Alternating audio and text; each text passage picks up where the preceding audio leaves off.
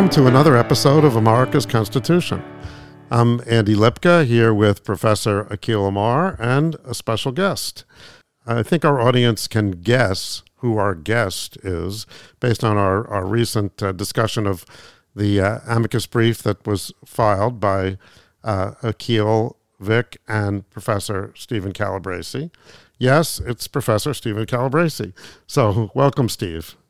Thank you. It's a pleasure to be here. And Steve and I are actually in my Yale Law School office together. Andy's um, at home in Princeton, New Jersey. Yeah, right. so we can see who has the better microphone, and I know the answer is me. Okay. so let me tell you a little bit about Steve, um, in addition to the fact that, uh, that he's on this very important brief. Um, so, Steve is the Clayton J. and Henry R. Barber Professor of Law at the Northwestern Pritzker School of Law. Um, he's uh, also been a visiting professor of law at Yale Law School for a number of years, including now, I believe. Yes. Um, and he's also vis- has been a visiting professor of political theory uh, at Brown in the past. And for a long time now, since 1986, uh, he's been the chairman of the Federalist Society's board of directors. And in yeah. fact, he's one of the founders of the Federalist Society, the uh, the Yale chapter. I believe there were uh, three initial chapters. Is that right? Uh, three initial chapters: Yale, Chicago, and Harvard. And I basically founded the Yale chapter. Two college friends from Yale founded the Chicago chapter from Yale College. From Yale College and uh, then uh, Spence Abraham, who we hadn't met until we founded the Federalist Society, started the Harvard chapter. So obviously, this will be an important uh, subject of discussion, but uh, there's more uh, because Professor Calabresi worked um, in the West Wing, not the television show like uh, like Akhil, but the actual West Wing of uh, President. Oh, the real one. Who cares about that one? Right, in, in, that one, the conservatives sometimes are in control. Uh, you know, but but but not with uh, with Jed Bartlet, except except for the John Goodman episode. Yes, yes, John Goodman. Um, yeah, but anyway, the uh, he worked in the West Wing of President Reagan's uh, White House. He was the uh, special assistant um, to Attorney General Ed Meese, um, an important originalist, by the way, and he clerked for Justice Antonin Scalia on the Supreme Court after having clerked for Judge Robert Bork and Judge Ralph Winter on federal courts of appeals. Um, Professor Calabresi has written over 70 law review articles and essays, and he's co author on three books. Um, he teaches a wide range of courses, but most of them have something or other to do with constitutional law. Um, I personally heard Professor Calabresi at uh, the Rosenkranz Originalism Conference a couple of years ago, um, where he spoke with Akhil and um, a number of other luminaries, including uh, Supreme Court Justice Clarence Thomas. So, anyway, welcome to America's Constitution, Professor Calabresi. Thank you very much. Delighted to be here. And that's the last time I'm going to call you professor on the uh, on the podcast. since okay. we're we're a friendly podcast. Um, okay. So, you know, I read your your formal bio. Let's let's talk a little bit about your Akhil bio here for a moment.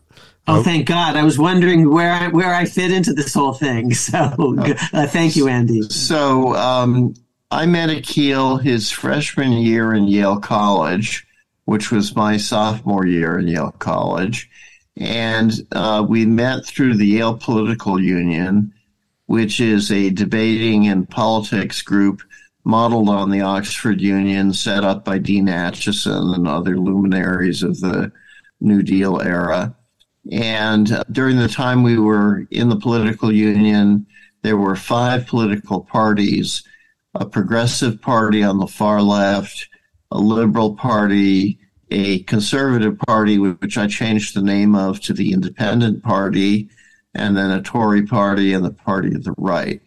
And Akhil was chairman of the Liberal Party, and I was chairman of the Independent Party. So we, we've known each other for very most essentially all of our adult lives. We've grown up together. and if I could just say a little bit about the Liberal Party, it had a, a very illustrious history. The political union in general did, but previous chairs of the Liberal Party included uh, folks like John Kerry and Evan Wolfson. Much more recently, Evan and I overlapped. Evan Wolfson would later go on to um, head up the the Freedom to Marry project. He would be would later become the in fact the Martin um, Luther King, the Thurgood Marshall of same sex marriage. And uh, I arrived in 1976 and graduated in, in 80. And so when I come in, Jimmy Carter is winning the presidency. When I leave, Ronald Reagan is winning the presidency. And within the political union, there was sort of a shift, uh, re- reflecting broader trends in national politics. The Liberal Party used to be the dominant party of the political union and not so much by the end. I was the first chair of the Liberal Party, the political union, I think in 10 years, who didn't go on in the next semester to be Speaker of the House of the Yale Political Union or President of the Yale Political Union. Um, so Kerry was chairman of the Liberal Party, and then he went on to these high leadership positions, and Evan Wolfson and a whole bunch of others, but I didn't. And I didn't because there was this fellow who, in effect, beat me fair and square, beat me so soundly. I wanted to be president of the political union. I didn't even run for the thing because I knew how to count votes. And that fellow who I totally underestimated was named Steve Ca- Steve Calabresi. I wonder what happened to him. Um, but uh, he's he's chuckling. But here's what happened. I told myself way back when I said, you know, this guy is very impressive and I didn't see him coming. I underestimated him. I'm never going to do that again. I want to become his friend. I want to become his best friend. I want to learn everything he has to teach me because this guy is really, really good at what he does. And, and I saw that way before he had even uh, co-founded the Federalist Society. So we do go back a long ways. Well, and I saw a huge amount of talent in Akhil and great friendliness and warmth also. And we really forged a friendship in college and in law school that has lasted for life. And we overlapped in law school with me a year ahead of Akhil as well. And while we were in Yale Law School, I was busy founding the Federalist Society and Akhil would come to our lunch planning meetings, and we gave him the official title of the devil's advocate. because he was arguing the liberal position on things, and we were founding a conservative and libertarian think tank organization. First, we thought it would just be a law school chapter, but then it turned out to be a great deal more.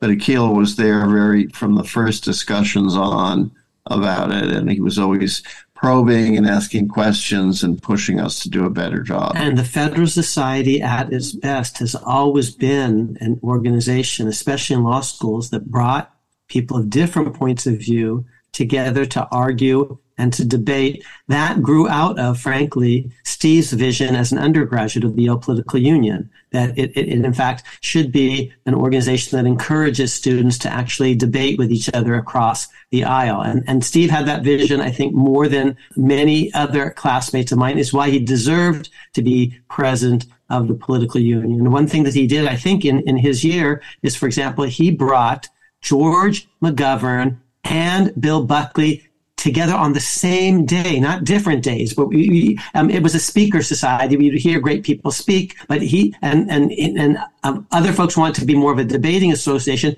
He said, "Let's combine them. Taste great, less feel, filling. You know, two great tastes that taste great together. Sort of, you know, Reese's peanut butter cup, something. Let's bring great public figures, but instead of one at a time, let's bring them two at a time and have them sort of, in effect, launch." Um, a debate with the students then jumping in. So I think, Steve, it was um, McGovern against Buckley on what the Vietnam War. Something uh, like that. So, something like that. Yes, yeah, something like that. Uh, I have to say, I grew up uh, as a huge admirer of Firing Line and of watching Bill Buckley on Firing Line. And Bill Buckley's most frequent sparring partner on Firing Line was a wonderful Democratic congressman named Allard Lowenstein, who was tragically assassinated. Former by, chair of the Liberal Party of the Yale Political Union, I believe, in fact. So yeah. He was in that tradition with John Kerry and Evan Wolfson and, and little old me. And Allard was absolutely brilliant. And at the time, my views were moderately liberal. I became conservative in college and during the Reagan administration. In 1976, I actually voted for Jimmy Carter but I always really admired Firing Line because Buckley was sm- so smart and the debates were so interesting. and um, very much admired him for uh, sparring with Allard Lowenstein. During my term as president of the political union, I held two events which I was particularly proud of. The first was a debate with the South African ambassador to the United States, South Africa then being a racist apartheid regime, with Allard Lowenstein. And the resolution they were debating was that Yale should disinvest in companies doing business in South Africa. Uh, the event ignited the whole campus. Yale hired 500 off duty policemen to make sure that there was no violence. The debate was peacefully held. The resolution overwhelmingly carried. And shortly thereafter, Yale did disinvest in companies doing business in South Africa. And then to top that off for free speech and debate, we had a debate between Lowenstein and a representative of the PLO over whether or not Israel had a right to exist. Lowenstein again won the debate. There was again a lot of security. And um, it's fair to say that we really sort of uh, set the tone on campus. During this time, the Yale Daily News, the editor in chief of which was uh, Ruth Marcus, who now, of course, is at the Washington Post, Ruth Marcus repeatedly published editorials demanding that we disinvite the South African ambassador and disinvite the representative of the PLO because they stood for such hateful things. My view was bring them here, make them confront a really talented liberal advocate like Allard Lowenstein and try to defend their positions, and they will lose. And that is exactly what happened. And it was a triumph for free speech and for debate and for causes that I really cared about. So now you see, folks, why, you know, I was so wrong to underestimate this guy because he actually had a really interesting vision of universities, of free speech, of discourse, of the Yale Political Union, and he carried some of those ideas forward into law school. And early on, uh, the Federal Society, before it was a networking organization or anything like that, before it was like a, a powerful lawyers organization right. was a place for students to and debate with each other and to bring professors of different points of view to actually engage each other. And that was Steve's idea at the Federal Society, but it built on Steve's idea at the political Yale Political Union undergraduate. And I watched him do all of this stuff from the beginning. Yeah, absolutely. The federal Society grew out of the Yale Political Union and out of the commitment to debate in the political union. And uh, the reason we thought we needed a Federalist chapter at Yale Law School was because once Robert Bork and Ralph Winter were appointed judges, there were precisely no conservatives on the Yale faculty. And it was clear that none were going to be hired anytime soon. So we realized that if we wanted to have a debate or we wanted to hear conservative and libertarian viewpoints, we were going to have to import people from outside and bring them in and have them debate our teachers here at the law school. And that's exactly what we did. You know, it's interesting because, I mean, a lot came out of that discussion. The first thing that came out of the discussion is that Akhil has a much much more instrumental view of friendship than you. He said, "I want I want to get to know this guy because he's he's gonna he's gonna help me." And um, and you no, said, "Oh, this guy has res- so much warmth, and he's a no no no because guy. I res- because I respect him, and you know, and I, and I, I yes, it's true. I look for I look for people who actually have intelligence because I actually want to become smarter, and the way you you actually become smarter is to talk with smart people who are willing to, to talk to you. And no, I, I never have any friend with someone that I don't respect, you know, at a deep level. But yeah, if you want to actually become a better chess player, you want to play chess with a good chess player. You want to become a better tennis player, you play tennis with a good tennis player. And I wanted to become better and stronger. And I thought Steve is going to help me be the best you know, Akhil that I can and, be. And I think Akhil and I share a passion for excellence, which I would trace back to Donald Kagan's ancient Greek history class that I took as a freshman in Yale College. He talked about how the Greeks really valued arete, excellence, uh, excellence in speaking, excellence in thinking, excellence in friendship, excellence as a parent, all the various forms of excellence. And Akhil embodies those And so that's cemented our friendship for four decades now, or going on five decades. And, and, and, Kagan had a huge influence on me. Um, I took him my senior year of Yale College. And in fact, many of my ideas, for example, about the Constitution are very much influenced by Kagan, who once sort of said, here's what ancient Greece is all about. It's about d- democracy, slavery, and war. I'm like, oh, that's interesting. And it turns out that's my view of the Constitution is about democracy, slavery, and war.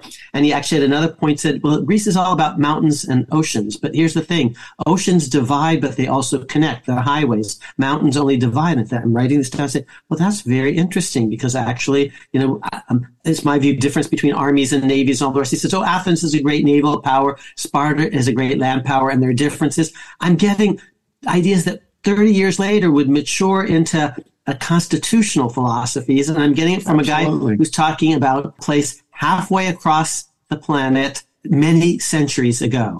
One of the things I picked up from Donald Kagan was uh, in one of his lectures, he was talking about how Pericles whipped the Athenians into a frenzy by urging them to live up to the glory of Cleisthenes and their grandparents. And then he paused and said, and let that be a lesson to any of you who go into politics. Uh, if you want to be a success, wrap yourself in the glory of your ancestors. And when we were picking the name Federalist Society for the new organization that we founded, I had Kagan's advice in mind.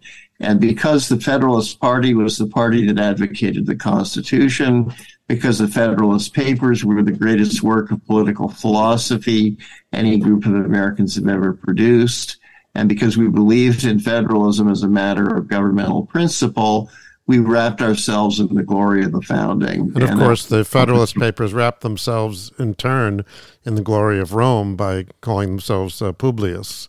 Um, they most certainly did. And this actually wasn't pre rehearsed. I'm in the middle, Andy, of rereading a great book about our hero, uh, Abe Lincoln, Lincoln at Gettysburg. And I read this weekend the first 89 pages. It's an amazing book by Garry Wills, who got his degree in classics at Yale and this is all about Pericles' funeral oration as a precursor to Lincoln's Gettysburg Address, which is also an uh, you know an address commemorating a funeral of sorts. And when you read this, it all actually pulls together because who was Garry Wills?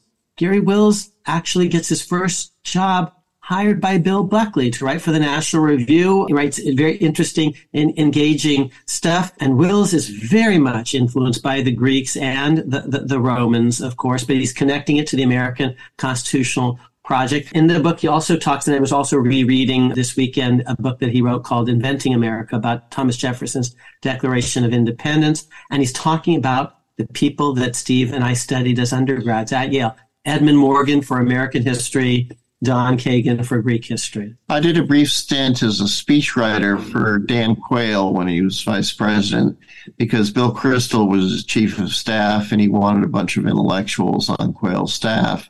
And I was asked to write a speech for Quayle commemorating law enforcement officers who died in the line of duty on May 15th, 1990.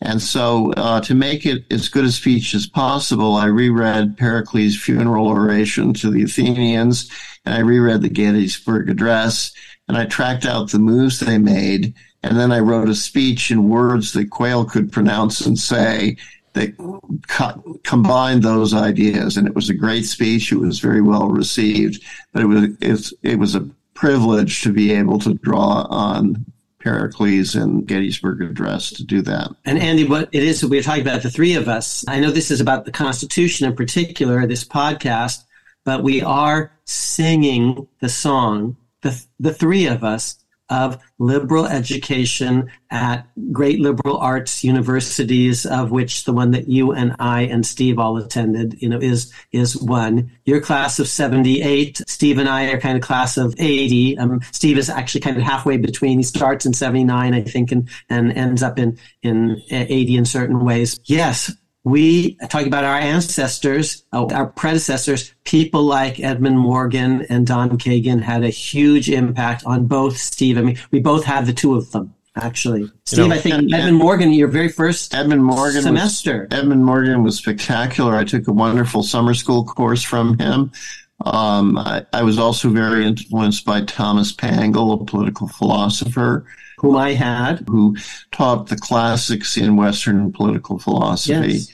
And, close, close readings of important yeah. political texts. But I, I very much feel I feel so privileged to have gone to Yale College and Yale Law School because I just had such a wonderful education at both schools. Well, a couple of words on, on Don Kagan from my experience. Um, first of all, he uh, he taught my daughter um, at Yale um, twice. Wow. Uh, for the same course that you just described, but also uh, she took a, a, seminar on Athenian democracy with, with him. The last course he ever taught at Yale, actually, uh, wow. she, she, was in. Uh, he's passed away now. He yeah. also um, was the dean of Yale College, and he was the head of directed studies. Yeah and uh, he, I believe, was also involved with athletics at one point. I think he was the the, the head of the athletic department at one point. My, my oldest son Robert went to Yale College and did directed studies and benefited from it hugely. It's a wonderful program. And speaking of sons named Robert, Robert Kagan, his son, um, was is also a Yale College uh, alum and actually, you know, someone in the tradition of class of eighty, class of eighty, and someone in the tradition of Steve as well. Uh, some sometimes, you know, conservative, but also uh, crosses the line sometimes. So courageously, you know, right. courageously. So there's yeah. there's yeah. a so there's a lot there. Um, but finally, on on Don Kagan, he also taught in Ever Scholar, Yale for Life, um, previously twice. Um, so I had the privilege of learning from him. And finally, for our our listeners that are interested in Don Kagan, if you go to open.yale.edu, um, you can actually take his course, Introduction to Ancient Greek History. All of the lectures from beginning to end uh, are there, uh, along with the syllabus, and it's free. So you can you can watch the great Donald Kagan. And I'm sure we all remember when he uh, he makes everyone uh, line up on the stage. White balance, yes. absolutely. But, but but but what Steve said earlier is going to connect, believe it or not, a podcast audience um, to the brief that we've done together because the brief that Steve and I did together is an originalist brief. Mm-hmm. That's because originalists do believe that we can learn things from history and that history actually can be relevant to the problems of our own era. And Steve and I uh, were both benefited very much from studying some of the great historians at Yale College before we even set foot in law school. Now, one historian who they put us in touch with was Gordon Wood, whose work they assigned. And Gordon Wood is an enormous hero to both me and Akhil. His scholarship is impeccable. He's a prodigious writer. He's as sharp as a tack, uh, even at the age of 90. Uh, he is a truly remarkable human he, being. He, he lives in Providence. Um, he lives you, in Providence, as does Steve. As do I, Providence, Rhode Island, in the shadow of Roger Williams. And uh, we we occasionally have lunch together and just get caught up about things. And if our audience checks out the brief, I believe in our table of authorities, after we cite the Supreme Court cases and state constitutional provisions, and there are other authorities. These are academic authorities. I believe the only academic authorities cited in this brief are, in alphabetical order, Akhil Amar, Vic Amar, Steve Calabresi, and Gordon Wood. Okay, that's our club. Okay, I don't actually think there's any other living person cited among our other authorities. Um, interestingly, no, and, right. and Steve Gordon came on this podcast earlier, and and we, um, Andy, we should get him back. Oh, absolutely. And before I leave this biography section of our podcast, I I yeah. find it interesting that that you were elected the uh, I guess it's the Speaker of the political union at a time president when, president of the political union. Thank you. Yeah. At a, at a time when you described uh, certain movements on campus, like the editor in chief of the uh, Daily News is seeking to disinvite people. Of course, we know that this is the time after William Shockley was invited onto campus right. and was shouted down. So, not exactly, you know, the bastion of of uh, free speech, and you say no more conservative professors after uh, Bork and and company left. So, and yet here you are, you know, relatively conservative at the time, and you're you're elected to the uh, head of the how how did right, you, and now and now you see why I didn't see this sob coming no, no, okay? Because I, I thought I had lined the whole thing up and then like out of the right out of freaking nowhere Steve Calabresi you know uh, comes in and and the, the Yale Political Union today is a much more conservative organization than it was back now you see Andy why I didn't see it coming. Well okay but I'm it, I'm not looking for political tips right now so much as as trying to see whether um, there's a thread in your life of where you've been able to reach across the aisle, um, and and it you know goes there, back to there, this time. There was at the time we were Akhil and I were running for president. Uh, forty-five percent of the political union's members belonged to the Liberal Party, and the Liberal Party had dominated the union for the previous twenty years. And um, in order to call, win. Call me Hillary Clinton. Okay. See, I thought I had it in the bag. In order to win, I had to put together a, coll- a coalition of the progressive socialists, the independent party, and the two conservative parties, the Tory party and the party of the right. And to do that, we divvied up the offices so that each party got a certain office. And then we ran a slate, and our slate won all of the offices. But uh, in part, I was driven to do that because I really like talking to people with different viewpoints. And, you know, I'm not uh, a hardcore conservative, but I had many friends in the party of the right and in the Tory party. And I'm certainly not a socialist or a progressive, but I had friends in the progressive party. And, um, you know, I've always tried to reach across the aisle and try to listen to other people's points of view. And, um, and this, this of and, course, and he turns out to be one of the, the most important and most successful presidents in the of the Yale Political Union in the history of the Yale Political Union. This is true. Way before he co-founds the Federal Society, he's really reinvented the Yale Political Union in a very interesting mold. We had something like 1,700 members as compared to maybe 300 members in the political union today. And in part, it's because we were making things happen on campus. We were doing things that were interesting that everyone wanted to talk about. So then you, you found the Federalist Society. Not at the time, this, this juggernaut networking kind of power machine with strength among lawyers in law firms and deep connections to government and, and to the judiciary. It was none of that. It was a group of students who were interested in generating a little bit more ideologically diverse conversation in, frankly, liberal echo chambers like the Yale Law School. One of our first events was to re- invite a 39 year old professor named Richard Epstein from the University of Chicago to come to Yale to give a speech arguing that Lochner against New York was rightly decided. That was very controversial. There were probably 15 Yale faculty members peppering Epstein with questions.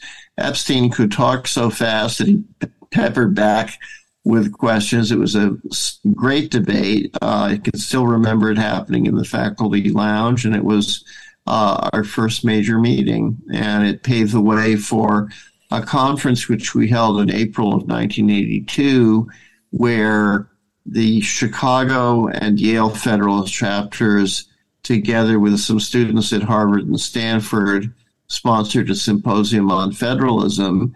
And 170 people from all over the country showed up, and 16 of them wanted to form new chapters.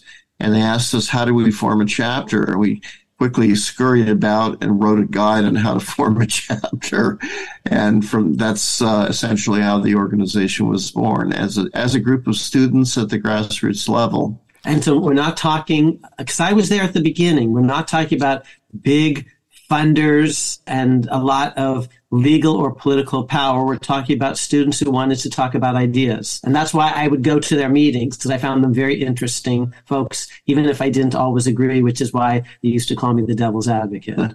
well, you know, it's interesting because there's actually a great tradition of this at Yale because the secret societies, which have, you know, gotten a bum rap, I think, over, over the years as being only you know, bastions of, of elitism, um, actually were founded because students felt that they were not getting enough training in rhetoric and discussion. The first secret society at Yale was Phi Beta Kappa, actually. Um, wow. So wow. Uh, a friend of ours, uh, Dave Richards, has written a, a book on the history of the secret society. Anyway, so this right. is uh, in some ways in a tradition uh, of that, I suppose. So, so do you and, think? And Andy, that- we were going to ask Steve, since we've talked a little bit, uh, he's already begun to talk about, about some of his role models more generally. Mm-hmm. Um, he and I have some of the same role models. We've already talked about Don Kagan or, and and Ed Morgan and Gordon Wood, but maybe even at law school, he's mentioned names like um, Bork and Meese. But but I think given that yeah. I've talked a lot in previous episodes about some of my role models, it might be useful for our audience to hear some of his. Of course. So, so one role model Akhil and I had in common was Joseph Goldstein, uh, who taught criminal law and who taught my small group constitutional law. And he was a spectacular teacher and a beloved teacher and a very good friend uh, who has influenced me forever after. Joe Goldstein was an ACLU liberal, and he really meant ACLU liberal on everything and he liked my libertarian streak. And so we developed a real friendship. And it was also at Yale Law School that I met Robert Bork and became friends with him. And he invited me to watch the 1980 election returns between Carter and Reagan at his house, along with his son Charles, who was a friend of mine from college. And uh, we watched the returns at his house and about 10:30, when it was clear that Reagan had won, Bork said he was going to bed, but we were welcome to stay as long as we wanted. We sensed that suddenly the Senate might be in play, and so the students there, me and the judge's son and two or three others, stayed up all night at his house watching the Republicans capture the Senate for the first time since 1954. And when Bork came down in the morning, he laughed to still find us glued to his television set. I then went to an 8:45 a.m. torts class taught by Peter Schuck, which was essentially uh, had 82 students in it, and Peter turned the class into a group therapy session over how something this horrendous could have happened in America and where had the left gone wrong. And after about 40 minutes of blather, uh, Schuck looked up and said, Is there anyone in the room who voted for Ronald Reagan? And I and one other student raised our hands. And uh, uh, I thought to myself, I really want to have lunch with that other student. and that was an impetus for starting the Federalist chapter. Wow. And so, so Professor Goldstein was a, a big influence on you. Um, in in what way? He taught me about the uh, he was the value of uh, liberty. He reinforced my libertarian instincts. I think he taught me about having very high standards in terms of teaching. He was uh, really committed to excellence. He was uh, enormous fun to talk to. He was a, a co-author with Anna Freud, Sigmund Freud's daughter, of uh, several books.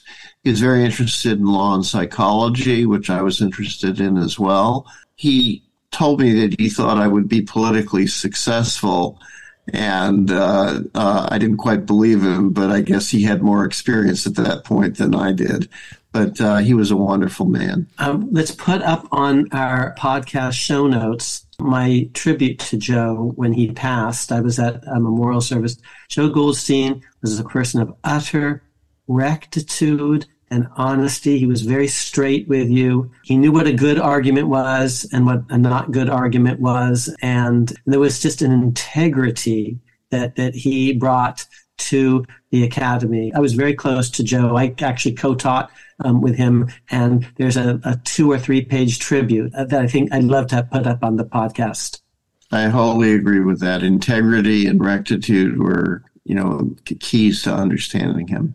Um, so this is going to be relevant because I'm very proud of Steve for certain courageous things that he's done where he actually went against his party or his ideological um, uh, soulmates on, on certain things which we're going to talk about in connection with impeaching Trump or uh, uh, joining the independent state legislature brief in Moore versus Harper. And on the other side, um, you know, our audience members will know that I happen to be, for example, um, very pro-choice, but I don't think Roe is a was a good opinion. That's just intel- as a matter of intellectual honesty, and that's the Joe Goldstein tradition. I know I'm not saying he would have agreed with me about those judgments, but he would say, "Akhil, you're not supposed to be a politician. You're supposed to actually be a law professor, and you have to call it as you see it. And if that's politically inconvenient, and so what? This is our job." So Goldstein has influenced me, and I think influenced Steve.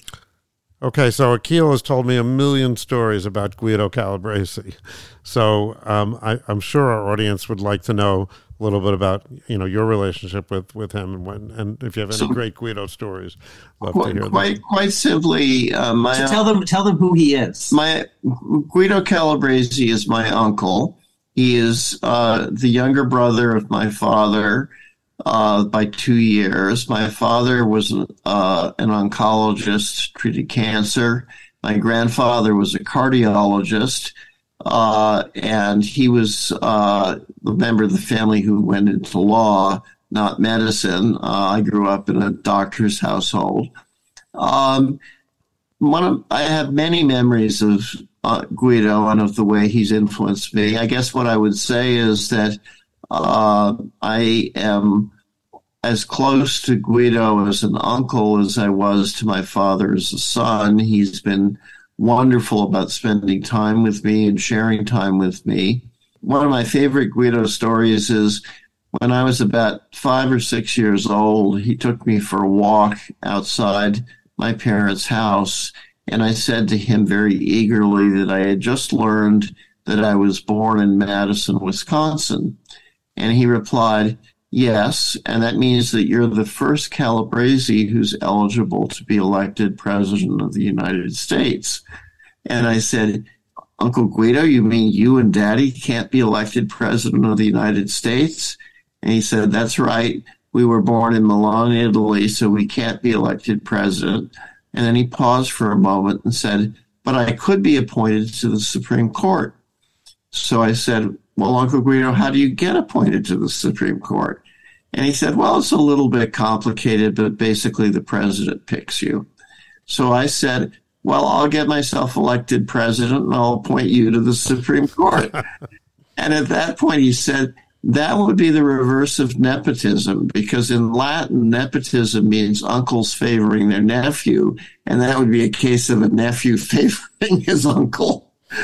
And I was five years old when I had this conversation with him. A little precocious. A little precocious. So, first of all, note that the bar was set very high. I was the first Calabresi eligible to run for president. You know, was the expectation. And he did become president of the Yale Political Union at the expense of yours truly. I hasten to remind our audience.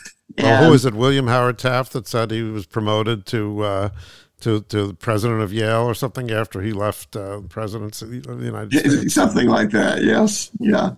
So uh, so uh, bar bar was set high. Bar Guido set the bar high for himself. He, high for himself. He you know he made it clear he was angling to be appointed to the Supreme Court, even though he was probably about thirty five years old when they had this conversation. If that, maybe maybe even uh, younger than that. Um, and, and, Steve, let me jump in just to remind our audience who's not law trained, because some of the folks are and some not, who Guido Calabresi is. Um, Guido Calabresi is, by acclamation, one of the greatest um, academics of the la- legal academics of the last three quarters of the century. Um, he is the um, uh, along with one other person or two other people, perhaps, generally reckoned as the godfather of a very important movement of, of the law and economics movement, um, which did not really exist when Guido was a student at Yale Law School. He went to Yale College. He then uh, he did a, a Rhodes Scholarship. He was at Yale Law School. He clerked for Hugo Black um, and then started teaching at a prodigiously young age. Um, one of the two or three youngest professors ever to, to teach at Yale Law School and to, to get tenured at Yale Law School and to get a chair at Yale Law School. Um, truthfully, I'm actually in that, that, that tradition, but I'm in that tradition only because Guido Calabresi hired me at a young age. Again, Yale College, Yale Law School didn't have a, a Rhodes Scholarship, but but Guido Calabresi, you know, he didn't do constitutional law quite as a scholar. He did torts, um, which is considered private law, not public law. Public law is especially about government um, action, and, and torts is um, when one person sometimes sues another, like in an automobile accident um, or for a libel or defamation. But Guido was for the burned and hairy hand. Ah, the burned and hairy hand. Okay. Right. Um, so, but that was also, see, uh, arguably a contracts issue, you see, mm. with, the, with the physician. Um, it's where contract meets tort in, in, in a certain respect. But, but anyway, and the author of the paper chase just, uh, uh, Mr. Osborn just died this week. Um, a very nice obit in the New York Times recently. But Guido redefines his field, which is torts. In the end, it's not for him just about torts. It's an entire way of thinking about law, law and economics, which will expand to law and social studies more generally. Someone like Cass Sunstein, very much in the Guido Calabresi uh, tradition. So that would be enough. Dayenu for any one person. But then he goes on to be a dean, one of the greatest deans in the history of the Yale Law School. And then after that, he goes on to the bench, uh, where he's a very distinguished judge, now senior judge of the United States Court of Appeals for the Second Circuit. So Guido Calabresi led three amazing lives in the law, any one of which, you know, would have sufficed to, to make him one of the, the all-time greats. Um, so to speak. Any one of these would have been enough. He, he's one of the, the m- most transformative legal academics of, of the century. He was one of the most successful law admin, uh, and university administrators of the modern era. And he was a very, very, and is a very, very distinguished federal judge. Now, two things about Guido. One, he has this amazing ambition and talent combined with modesty. You know, here's what he once um, said. He said, you know, Akhil, from a certain point of view, I've been a bit of a disappointment. I am an economist of a certain sort, but I never won the Nobel Prize.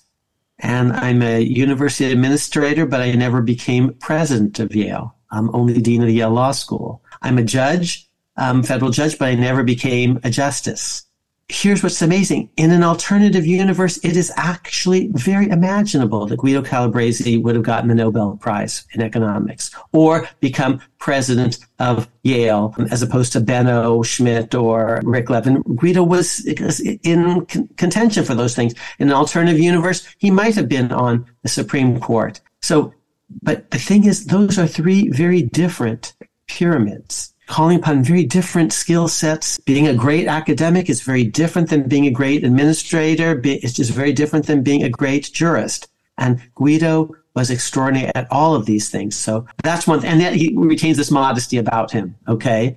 The second thing that you need to know, our audience needs to know, is that Guido Calabresi is a, a preeminent liberal. He is very, cl- he was very close to Bill Clinton and, and Hillary Clinton, uh, for example. So when Steve Calabresi shows up at the Yale Law School as a student, as a kind of uh, right-leaning libertarian conservative student, he has got the same last name as Guido Calabresi, but a very different political persona. So, and it's not so easy, you know, I'm guessing, to come to a, a place that Guido so dominated intellectually, one of the three or four bar none, preeminent thinkers at the Yale Law School. Everyone at the Yale Law School knows the name of Calabresi. And then Steve comes up as, comes here as a student and he's got a slightly different vision of things and ends up doing something as significant as co-founding the Federalist Society. Wow.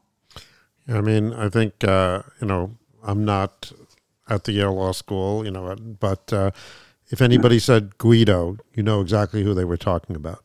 Correct. you know, like Cher, Sting, Madonna, Prince, or the article, the artist formerly known as Prince. Yes, you well, got I think it. It's, I think it's more Yes, like so. like LeBron. Okay, some he, ha- Yeah. because those He- people have actually dropped their last name. Yeah, he does have a last name. Yeah, yes. so, okay. So, but, um, but, but still, LeBron hasn't, yes. but yet you know Yeah. exactly who it is. Yes. So Absolutely. I think Steve, you've also expressed a certain admiration for uh, Ed Meese as well, isn't that right? Yes, um, I was very, very lucky to work for him as a special assistant for a year and a half at the start of his period as Attorney General. And basically, um, I started as, on his personal staff in late June. On July 9th, Late June of which year? 1985, I'm sorry. On July 9th, 1985, he was invited to give a welcoming address to the ABA, which was having its annual meeting in Washington, D.C.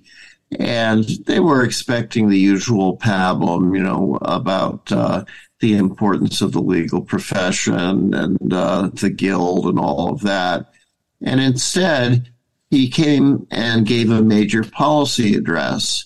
And uh, first, as a former San Diego law professor, he graded the Supreme Court on its just concluded term, and he gave the the court an F for its federalism cases, which included Garcia against San Antonio Metropolitan County. Uh, he gave the court a B for continuing to whittle away at the exclusionary rule, and then he gave the court an F for its religion clause readings. Readings. And he said the problem with these cases is that they reveal a jurisprudence which is incoherent and is driven entirely by a love of policy outcomes and not by devotion to the Constitution and to the principles that animate it. And he said, as Attorney General, I am going to make all decisions based on jurisprudence of original intention. We will file briefs accordingly. Uh, I will hire, appoint judges accordingly. I will give many more speeches, which he did uh, accordingly.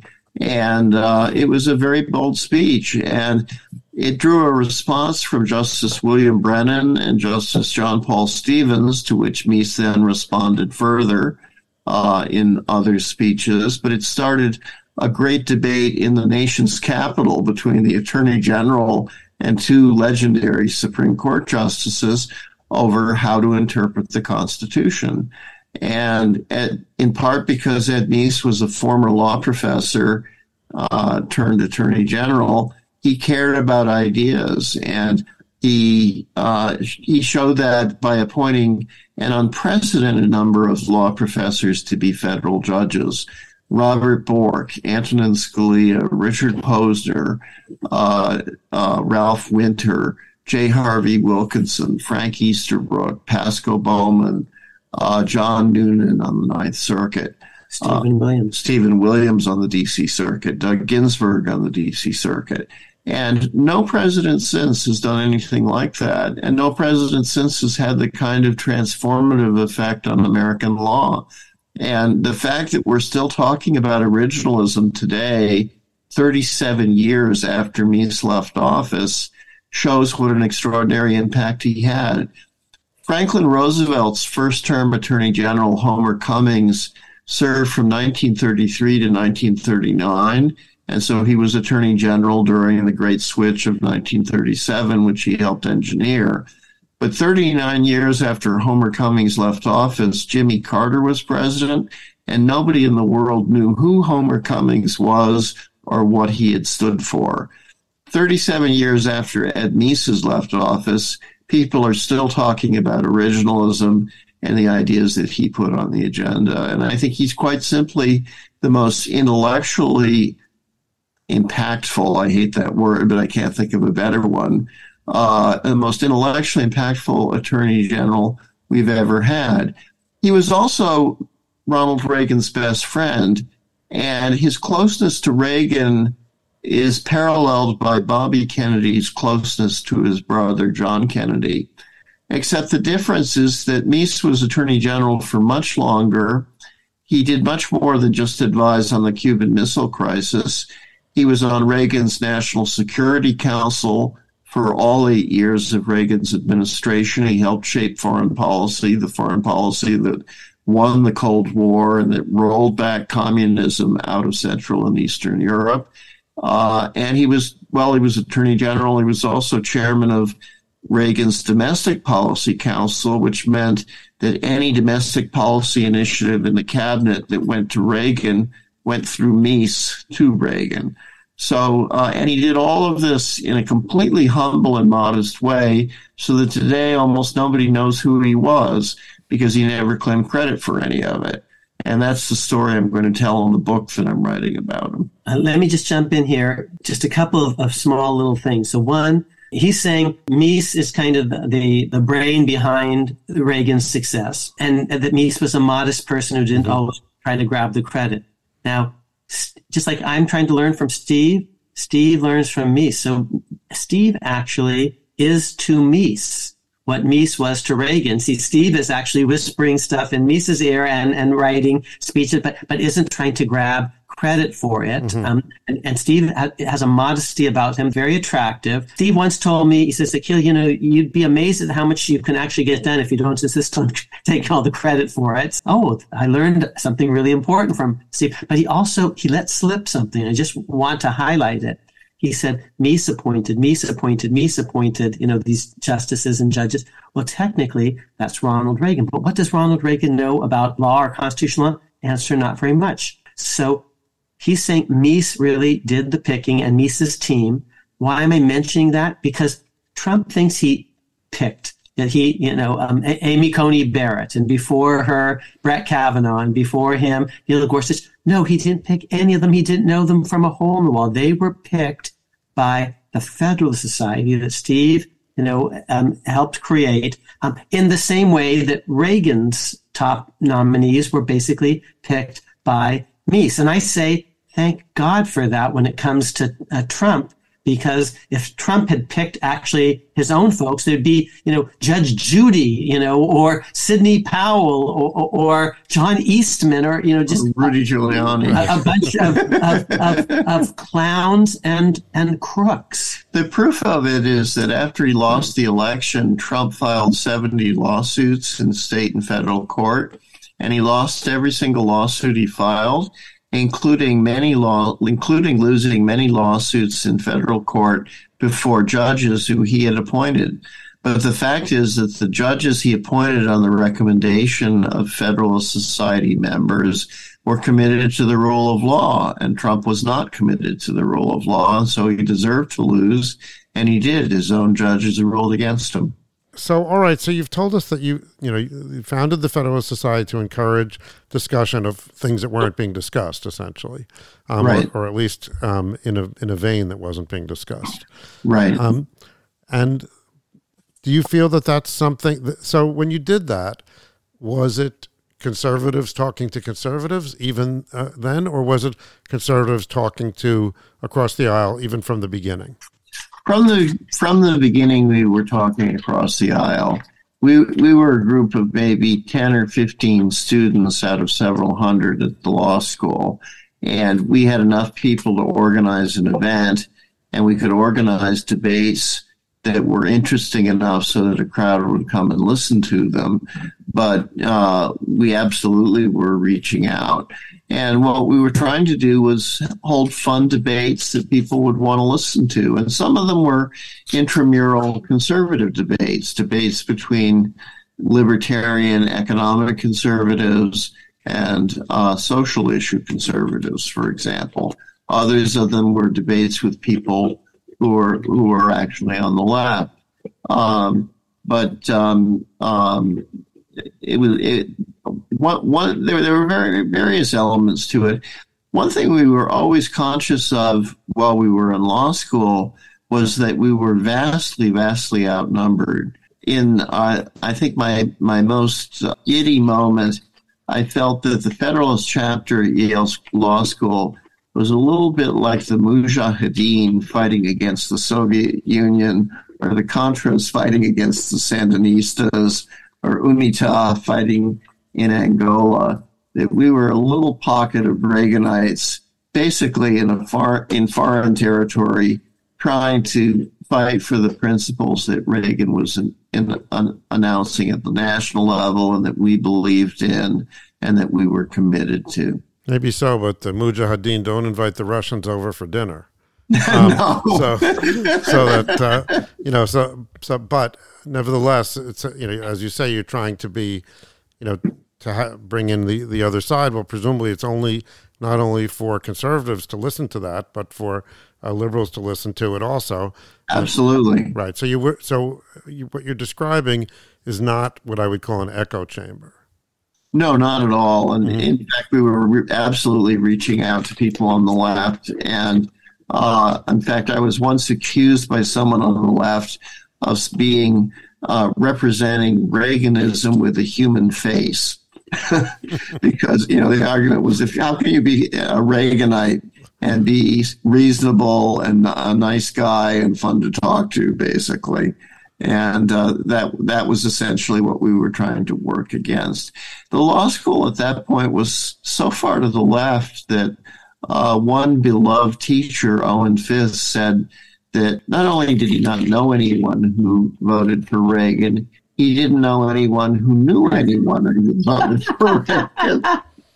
And, and of course, that was Peter Schuck's reaction when out of his 82 students that um, morning after election day, only two of them raised their hands and said they'd voted for Reagan. I, I was convinced Reagan was going to win when we watched the uh, Reagan Carter debate a week before the election, and I watched it at the law school in the law school lounge with liberal Yale law students, and they all left the room thinking that John Anderson was going to be their candidate. He was the third party liberal Republican who ran that year. I figured if Yale law students were voting for John Anderson, then Ronald Reagan was going to win. Mm. So would you? And you, you've you've also said that to this day that uh, the I know Akhil is invited to speak at, at Federalist Society events. Absolutely, yes. You have other other uh, you know Democrats and uh, you know middle of the road people or whatever speaking at your at, at your events like on panels and things like that. Um, yes. What about the audience? Is the audience for the Federalist Society uh, a mixed audience, as you described it was uh, at the at its at its founding? Yeah, it depends on on which Federalist Society events one's talking about. Uh, for uh, events among the student chapters or for the student symposia, I think we do still draw a mixed group of people. Um, I think our National Lawyers Convention in which will be held in two weeks in Washington D.C., is really a gathering overwhelmingly of Federalist Society members, and they come to hear debates between liberals and conservatives.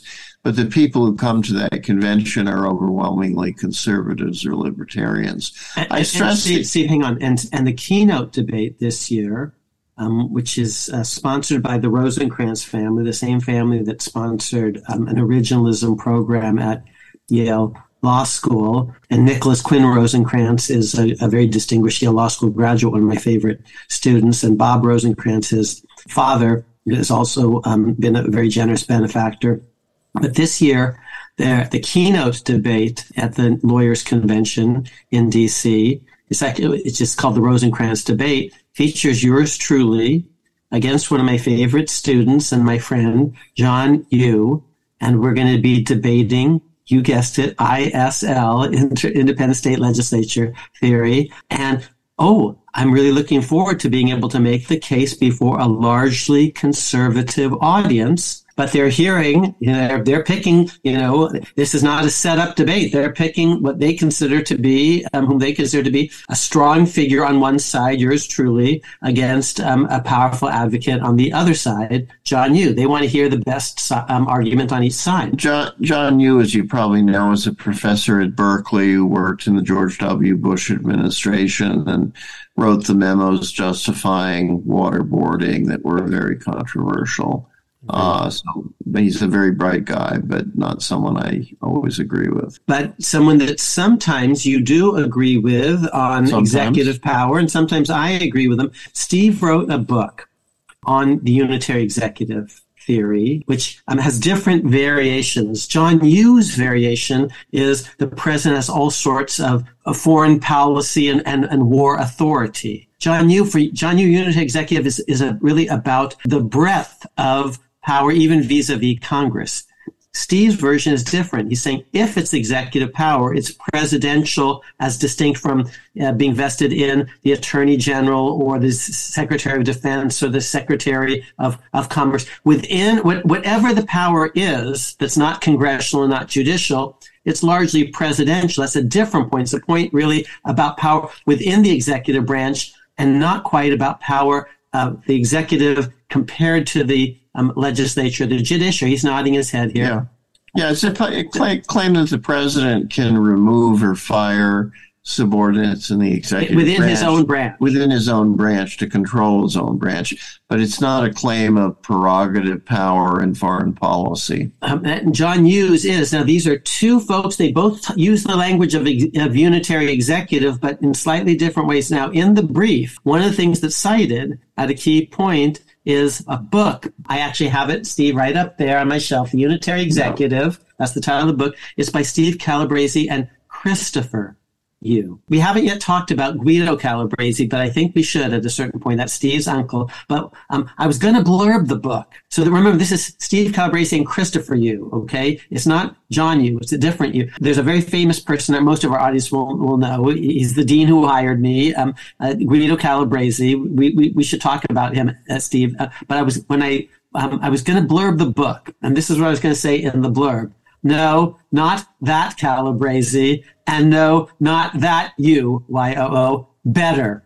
Um, that was going to be a very funny inside baseball blurb. But John Yoo is a different kind of unitary executive guy than Steve Calabresi and Christopher Yoo.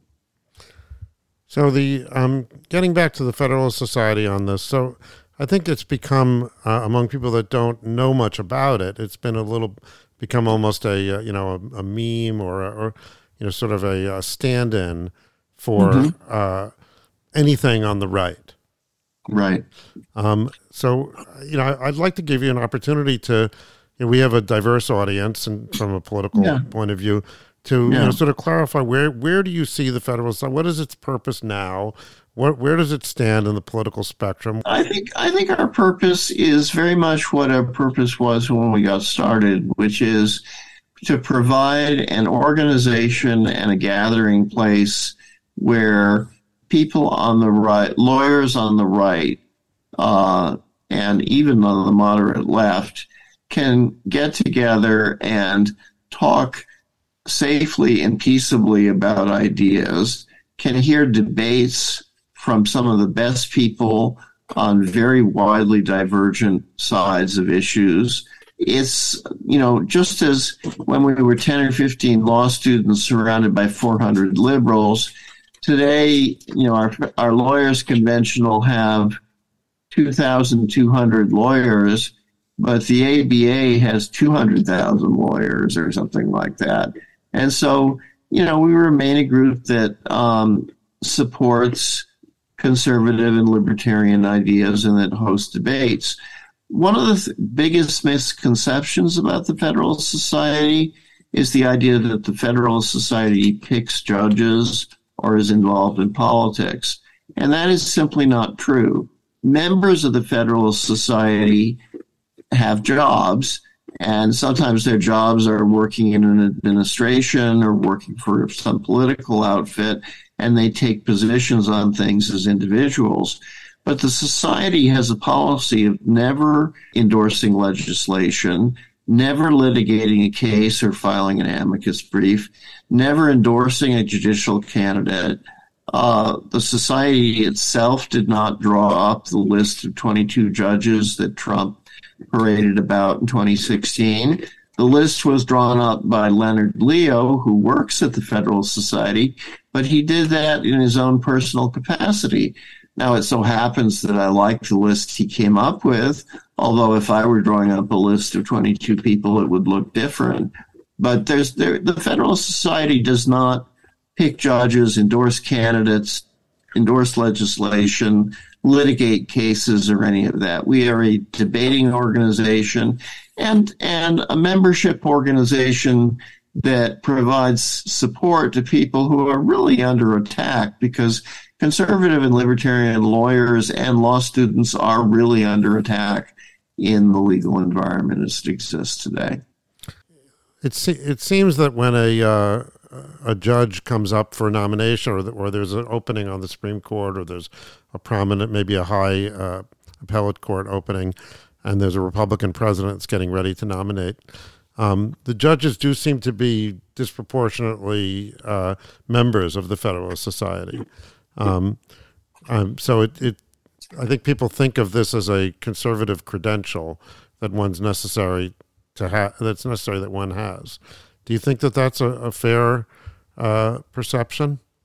Um, no, because I don't think it's a credential that's necessary to have. I think that if one had the other other indicia that you'd be a great judge, you'd get picked anyway. Um, one thing I can say about uh, judicial appointments during the Trump period is that our point of contact with the Trump campaign was with Don McGahn, who became his first White House counsel. And Don McGahn had been a member of the Federalist Society since 1996. Uh, he went to a very unprestigious law school. I've forgotten the name of, of it. And he came to the First Lawyers Division conference a little bit wondering how he would be received. And he ended up having lunch with Ed Meese and Meese's top aide and talking to them at length about national politics. And he went away very, very impressed. So when he became Trump's go-to per, when he became Trump's White House counsel and lead advisor on judicial issues, he turned to the Federalist Society to get advice on people to hire. And as Don McGahn said in one of his lectures at the Federalist Society, he said, I keep reading in the newspaper about how the Trump administration has outsourced judicial selection to the Federalist Society. But instead, I'm the White House counsel and I hired 20 Federalist Society lawyers to work for me. So I would call that insourcing judicial selection of the Federalist Society, not outsourcing it. And that's a fair point. I mean, those people were working as government lawyers. They may have come up through the Federalist Society, but no one was from the society was telling them what to do or even particularly making suggestions to them. Did they choose a lot of other Federalist Society members to be judges? In the natural course of things, they probably would because they would have met that those would be the people they would meet. Uh, did they choose exclusively Federalist Society members? I'm sure they. I'm sure not, and I certainly would hope not. And you know, one thing about the Federalist Society is I really never wanted it to be like YAF, Young Americans for Freedom, uh, or CPAC, or like the Dartmouth Review, which was an inflammatory newspaper at Dartmouth that used to do things just to make the left mad. I wanted the Federal Society to be about ideas. I wanted it to be about debate. I wanted it to be an intellectual organization. And the fact that members of the society have in their personal capacity had great political success, like Leonard Leo or David McIntosh or Lee Liberman Otis, uh, is independent of their connection to the Federalist Society. For example, David McIntosh, one of the co-founders of the Federalist Society, is today the chairman of the Club for Growth. The Club for Growth is probably one of the leading PACs raising money for Republican Senate candidates.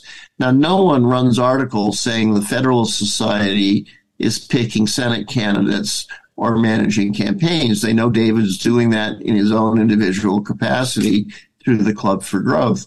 The same thing was true with Leonard Leo and judges. I mean, he, he, what he did, he did in his own personal capacity. He never ran anything by me, never asked for my advice. If I gave him advice, he sometimes listened to it and sometimes didn't. Um, and there are a lot of other folks at the society who've had sort of similar exper- experiences. You know, so, so, so, Steve, let me just jump in because I then want to uh, um, revise and extend my remarks earlier, correct the record. I agree with what Steve has just said. I said a lot of these judges, they're FedSoc judges and not Trump judges, but I should have been a little bit more clear. They're, you know, they're affiliated and in, informally with the Federalist Society in all sorts of ways, but the Federalist Society as such didn't pick them. And so if, if I gave that misimpression um, earlier, I, I do want to correct it because I think Steve is, is right. What I am in effect saying just informally as a matter of kind of political science, as a matter of kind of network theory, these judges whom Trump appointed and justices are not coming from Trump world. They're coming from a world that's more shaped by the Federal Society, a world that they began to inhabit as law students when they were in a student chapter, someone like Brett Kavanaugh or something, a student chapter at Yale going to FedSoc meetings, which to repeat are you know, just really interesting debates between conservatives or sometimes between conservatives and, and, and liberals. So he's right that actually there's not some secret Federalist Society official endorsement of, of any sort, but many of the people that are very influential on the conservative side of the judicial spectrum are affiliates in one way or another of the Federalist Society. And, and I'll give you a classic example of you know, the Leonard Leo has gotten a tremendous amount of press for his involvement with Trump and has been mentioned a great deal. And I admire Leonard enormously. He's been an invaluable employee. Now he's an invaluable benefactor of the society. He's done many very great things. But when it came to picking, uh, to Trump picking his Supreme Court nominees, Don McGahn was basically, as he liked to call himself, a New Jersey Republican. And what he meant by that was that he was a libertarian. He thought Roe v. Wade was wrongly decided, but he was pro choice as a matter of public policy. Leonard Leo is uh, a very socially conservative Catholic. Uh, Leonard's top pick for the Supreme Court, I'm sure, would have been Judge William Pryor, who is uh, on the 11th Circuit and uh, who's once called Roe versus Wade an abomination. Don McGahn didn't pick Bill Pryor for the Supreme Court. Instead, he picked a kind of quirky libertarian from Colorado named Neil Gorsuch, and he picked a somewhat moderate Republican from Washington, D.C., Brett Kavanaugh. So it was Don McGahn who did the picking there. Leonard was in the room. He was offering advice. He might have had a veto, but Don did the picking of those two people, and they bear his imprint. Leonard wouldn't have picked those two people if he'd had his druthers. So it, it, the the process, um, the the bottom line is that the, the Federal Society does not pick judges. Individual Federal Society members may or may not play a role in it depending on their own viewpoints. And here's the proof of this, which we're going to talk about in great detail, Andy. Steve Calabresi helped Trump in all sorts of ways, as you're hearing, kind of informally, indirectly, and will eventually call for Trump's impeachment in an op-ed in the New York Times, um, which I kind of egged him.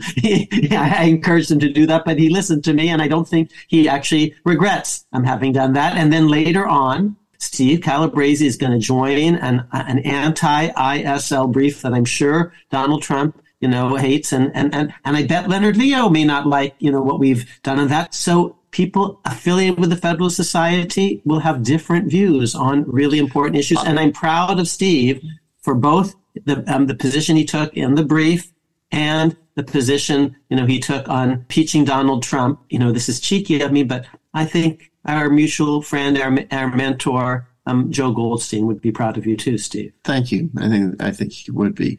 If if the events of January 6th weren't uh, cause for impeachment, then nothing is cause for impeachment. I mean that what what Trump tr- did, denying his loss for months, stoking up a base, persuading 65% of Republicans that he'd actually won, when in fact he knew perfectly well that he'd lost and then organize, gathering a mob to march on Capitol Hill was uh, despicable. Steve was a, publicly opposed well before January 6th, well before the November election.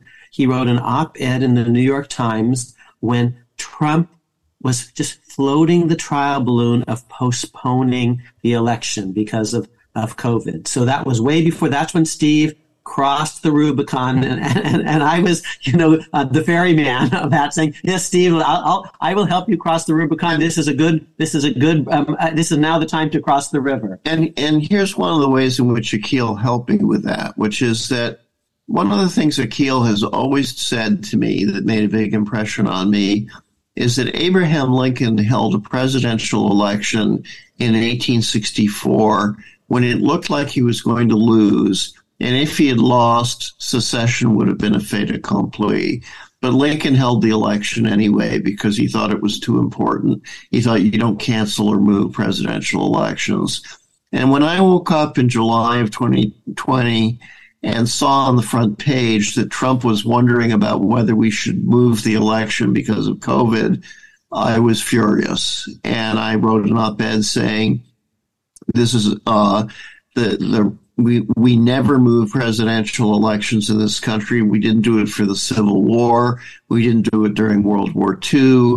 Uh, this is outrageous. Uh, if this proposal is withdrawn right away, this is this this type of speech is the kind of speech which would warrant talk of impeachment. And so that was I denounced Trump quite vigorously at that point. And the Senate Republicans met in caucus and they came out and Mitch McConnell announced stone faced that there would be no moving of the election and Trump dropped the issue. But I think basically by the summer, Trump was already anticipating that he might lose and possibly already anticipating, planning, challenging the results that he might lose. And at the first sign of that, I said, get out of here. Yeah, we're still seeing the the aftermath of that today with the elections in Brazil.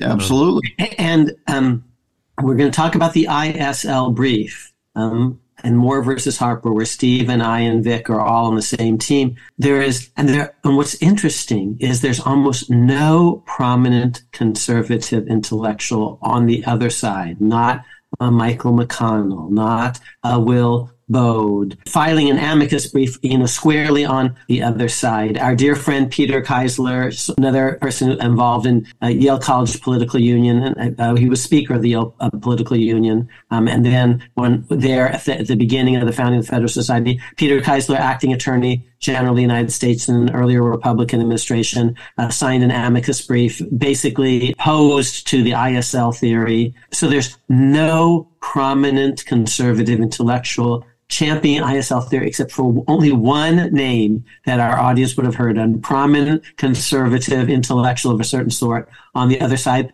uh, who, who, wrote an amicus brief. And I, and I'd say, thank God that you wrote this amicus brief because his name is John Eastman, and we're very happy that he's on the other side. So now you see the connection between actually what Steve is talking about even before the 2020 election, with Trump talking about postponing the election, and then January 6th, which was a John Eastman production and Donald Trump production from start to finish. And that's actually connected to ISL because ISL is a certain kind of clever legal move to, to basically steal the election away from the voters in various states. That's what John Eastman was trying to do in January 6th. That's what he's still trying to do with his ISL brief. And Steve and I wrote a count, and, and Vic wrote this counter brief. So these things are connected. You know, it's uh, on the one hand, it's heartening. On the other hand, it's worrisome because if you have the entire the entire conservative intellectual establishment uh, opposing this, and you have Trump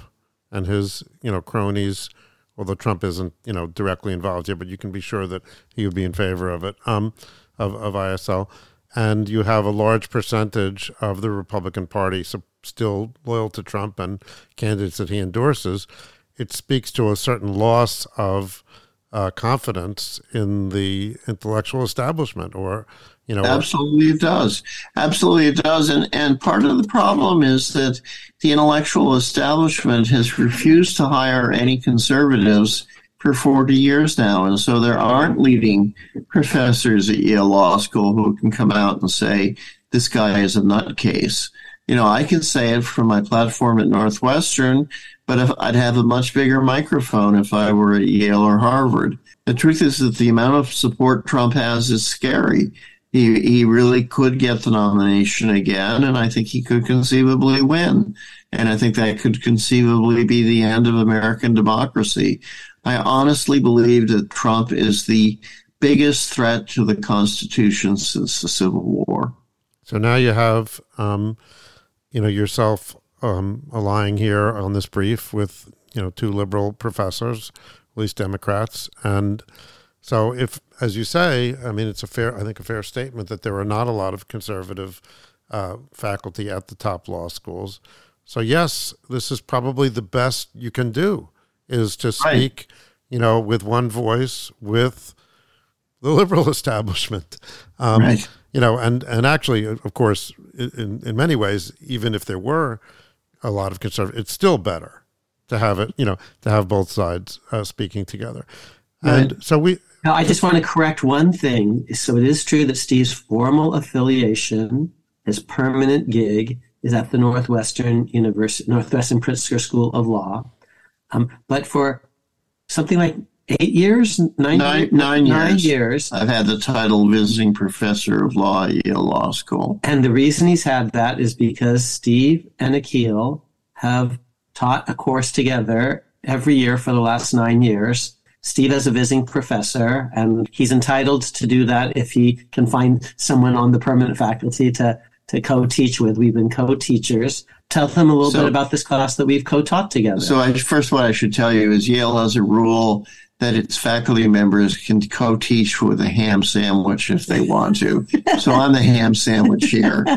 Second, at one point I was proposed that I be given the authority to teach on my own, which required a two-thirds vote the vote didn't materialize, and so I'm stuck teaching. I, am stuck teaching with Akhil.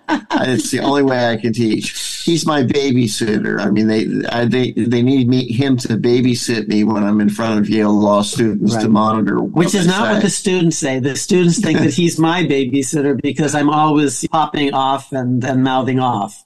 But we've had a great run. We've been teaching a seminar on originalism in the living Constitution which we've now taught together for I think about four years, and uh, we talk about. And we taught other courses. And we taught that. other courses before that, a comparative constitutional law class, because that's something else I'm interested in. But where he's really the expert, and he wrote the leading casebook in the field, and I've learned so much from him. Our originalism course covers the great cases in the constitutional law canon discussed from an originalist perspective by me and by Akhil. And overwhelmingly, we agree with respect to these cases. You know, either points here and points there that we would emphasize differently, but it's striking how much we agree. It's also striking that the second year and third year Yale law students who take our course have mostly not read the constitutional law cases that we're teaching because Yale doesn't really teach federalism or separation of powers very much. And even on the 14th Amendment, they teach only the Warren and Burger Court opinions. They don't teach the post Reconstruction opinions when the 14th Amendment got really messed up. So we're offering something that no one else is offering, you know, with this class. So, um, just to get back for a second to the to this question, it's really part of the the idea of you you guys teaching together. Um, so you're both crossing the aisle. Um, you have the friendship, you have the respect, but you're still, you know, have different opinions on certain things. Yes. Um, and I think especially, you know, there's certain risks in doing that in this day, these days of cancellation and, and other issues. And I would, I suppose there's, you know, for, for the, the chairman of the Federalist Society, I would think there'd be particular risks. So, for example, um, we're going to talk about the brief, but um, you know, you have the Federalist Society has certain patrons. I you mentioned uh, Leonard Leo has certainly been in the news, uh, wielding the uh, the pocketbook um, mm-hmm. lately in, in a big way. Um, have there been any repercussions for, for you or the Federalist Society um, as a whole uh, from no these? one? No one from the Federalist Society has said a word to me about the amicus brief since it was filed. I've considered raising the subject with uh, some of my friends there, but no one has complained to me about it or said a word about it. and I don't expect that they will. It's possible that Leonard, when I see him at the convention, will complain about it because Leonard funded the other side in this case. Uh, and is so just, pa- just pause on that just for a moment. Leonard Leo funded the other side in this case, and Steve is on our side.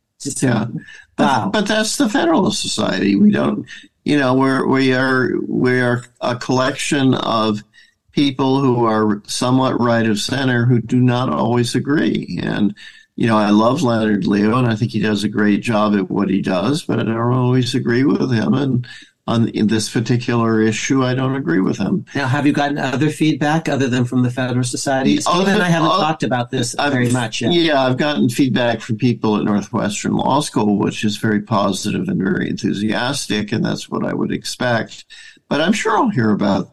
I'm sure I'll get feedback uh, at the National Lawyers Convention of a negative sort about the brief, and I have an op-ed of my own explaining my own particular take on the case and um, uh, why I feel the way that I do about the case. And I think that my position is the true conservative position and uh, that the ISL position is not. Uh, I would rather trust 50 state Supreme Courts than one national Supreme Court.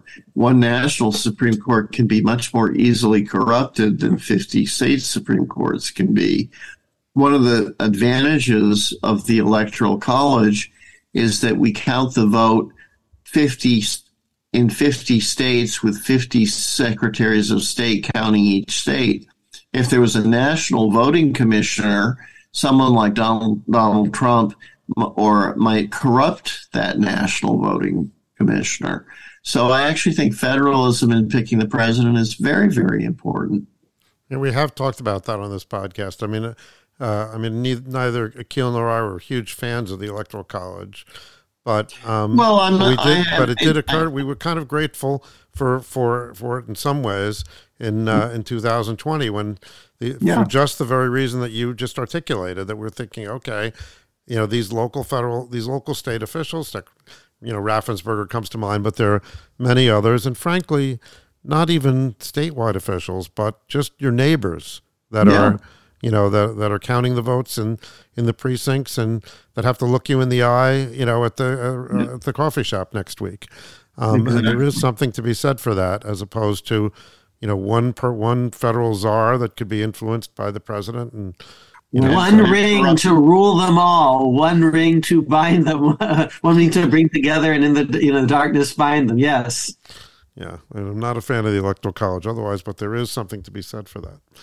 So okay, so that so it sounds like you've to sum up on the Federalist Society. Then you've described it as some kind of cross between, um, you know, a, a, networking organization and a think tank. Um, well, it, its purpose is to be a think tank, but I would be naive to deny that it's a networking organization because it has in practice become that. I mean, I can't tell you how many people have gotten married because they met each other at Federal Society events. If that's not networking, I don't know what is. And, you know, lots of people I'm sure have gotten hired for jobs because of people who they met at Federal Society events. But our goal is not to get people married or to get them jobs. Our goal is to hold interesting events and bring people on the right together so that they feel that they have a place where they can hear conservative and libertarian arguments taken seriously. You know, I'm, I've, uh, I think we're all a little concerned about uh, echo chambers and, you know, and, and the people not hearing each other's points of view. And you've expressed, you know, a real uh, concern for, for trying to do something about that from for your yes. for your whole career. It's one of um, my main reasons for coming to Yale Law School is I wanted not only co-teaching with Akhil, which is a tremendous amount of fun, and not only having really bright students, but uh, every Monday at noon they have their Yale has its internal faculty workshop series. And I go to those workshops and I hear what Yale professors are writing about and what they're thinking and what kind of questions they're asking and I have lunches and dinners and coffees with them. I'm one of the few people in the country who has had dinner with both Linda Greenhouse and Leonard Leo within the last two years. Uh, when you put them together, like I'll be more impressed. Uh, well, that would be a hard act. to pull off. But uh, but I, but I like that. I want to hear from both sides. But actually, that that goes to something that I was going, going to say. Well, you know, earlier I asked you about the audience, and you said no, it's mostly a conservative audience, um, and I think, and also you're uh, bemoaning, and not just you're not alone in this at all. You know, the dearth of conservative voices on the on certain faculties. So I think you know one if you want if we want to do something about these things as as a as a nation, we really need to bring the best um, of the conservative uh, discussion together with the best of the liberal discussion. I mean, the Federalist Society should be meeting with the ACS or something like that, um, having some kind of joint meetings and yeah. you know cross networking. Absolutely, and we have tried to do that. And when you know we have tried, all of our Federalist chapters have tried to co-sponsor with ACS chapters, and the ACS has a national policy of refusing to allow its chapters to co-sponsor debates with Federalist chapters. And so we can't do it. And the ACS chapter at Yale this year wanted very badly to co-sponsor a Constitution Day debate with the Federalist chapter. and The National Board of the ACS said no. They should have just and, gone ahead and done it anyway.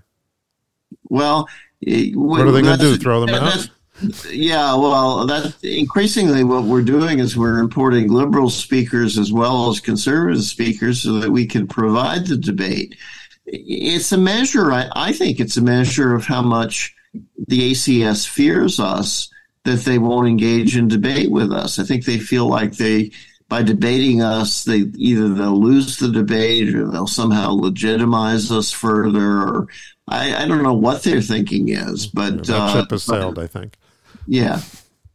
Okay. Well, our original plan, as usual, to uh, to get to the brief uh, twenty minutes in, uh, because we have so much so much interesting stuff, and boy, did we hear some great stories from Steve today. So uh, we didn't get into the meat of the brief, but of course, the oral argument is until December, and this is a great excuse to uh, drag Steve back on the podcast. Thrilled to come. Thrilled Thank to you. come. It's great to meet you, Andrew. Likewise, a real pleasure. And I and I promise pleasure. our audience we're going to get into the the meat of it again with Steve. You heard Akhil's take on the brief when we and uh, when we actually read it to you over the last uh, couple of weeks. We're not going to ask Steve to read it to us, I guarantee you.